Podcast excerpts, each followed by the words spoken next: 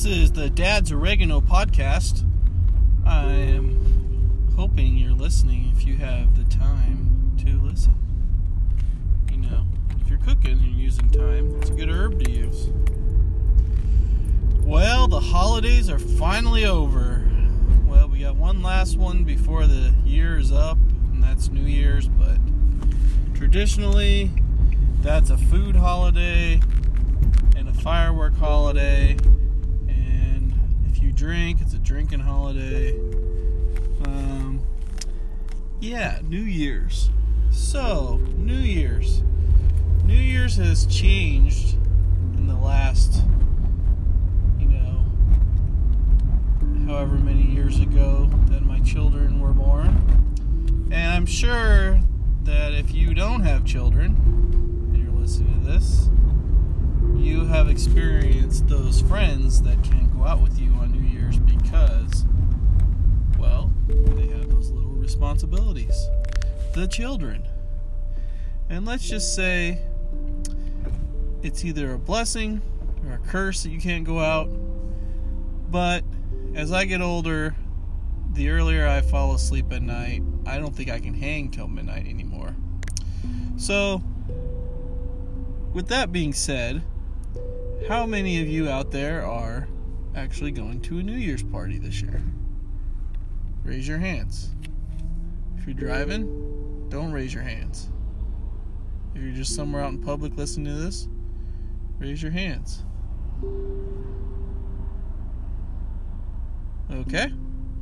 Those parents out there, I don't see very many hands up. I don't think you're going to be going anywhere for New Year's. Tip that that I have learned over the years about New Year's and with kids and through various trial and error with family and friends. I learned that you know the best time to celebrate New Year's is when New York celebrates New Year's. Now, this only works if you're on the west side of America. If you're listening to me on this podcast and you're on the East Coast, you may want to think of a different strategy, like finding New Year's in maybe Australia or one of those other countries that celebrates it before America. But with the kids, we can almost stay up till 10 with them before they zonk out. But at least the parents can stay up until 10 o'clock, celebrate New Year's, and then beyond on their merry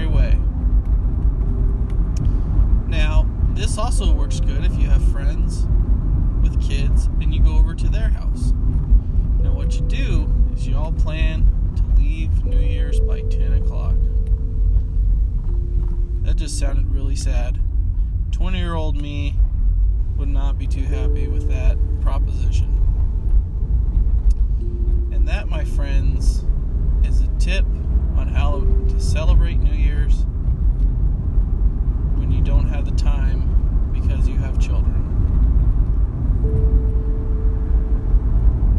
Now, getting back to the holidays. The holidays were great this year. Forward to the next year. When do you think an appropriate time is to put down the Christmas tree?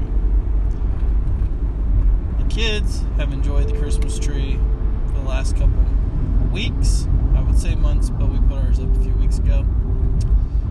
And what do you think? One year? No, that'd be next Christmas. Six months?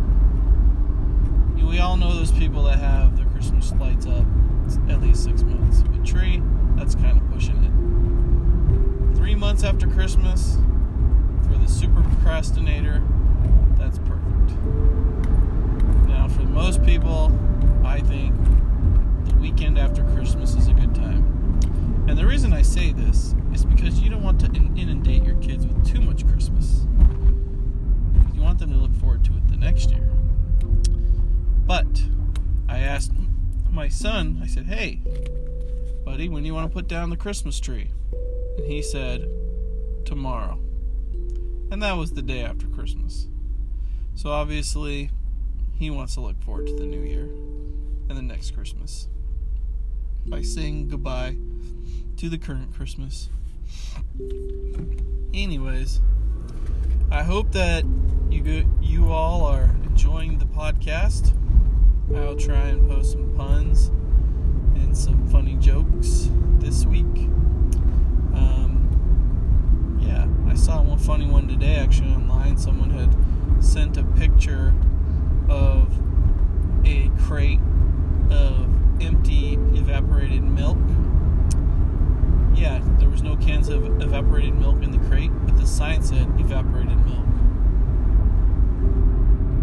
Get it? The milk had evaporated, so all the milk was gone. And that, my friends, is my pun, pun find of the day. Be sure to follow me on Instagram. Search Dad Oregano Podcast. And I look forward to having you listen to my voice the next time.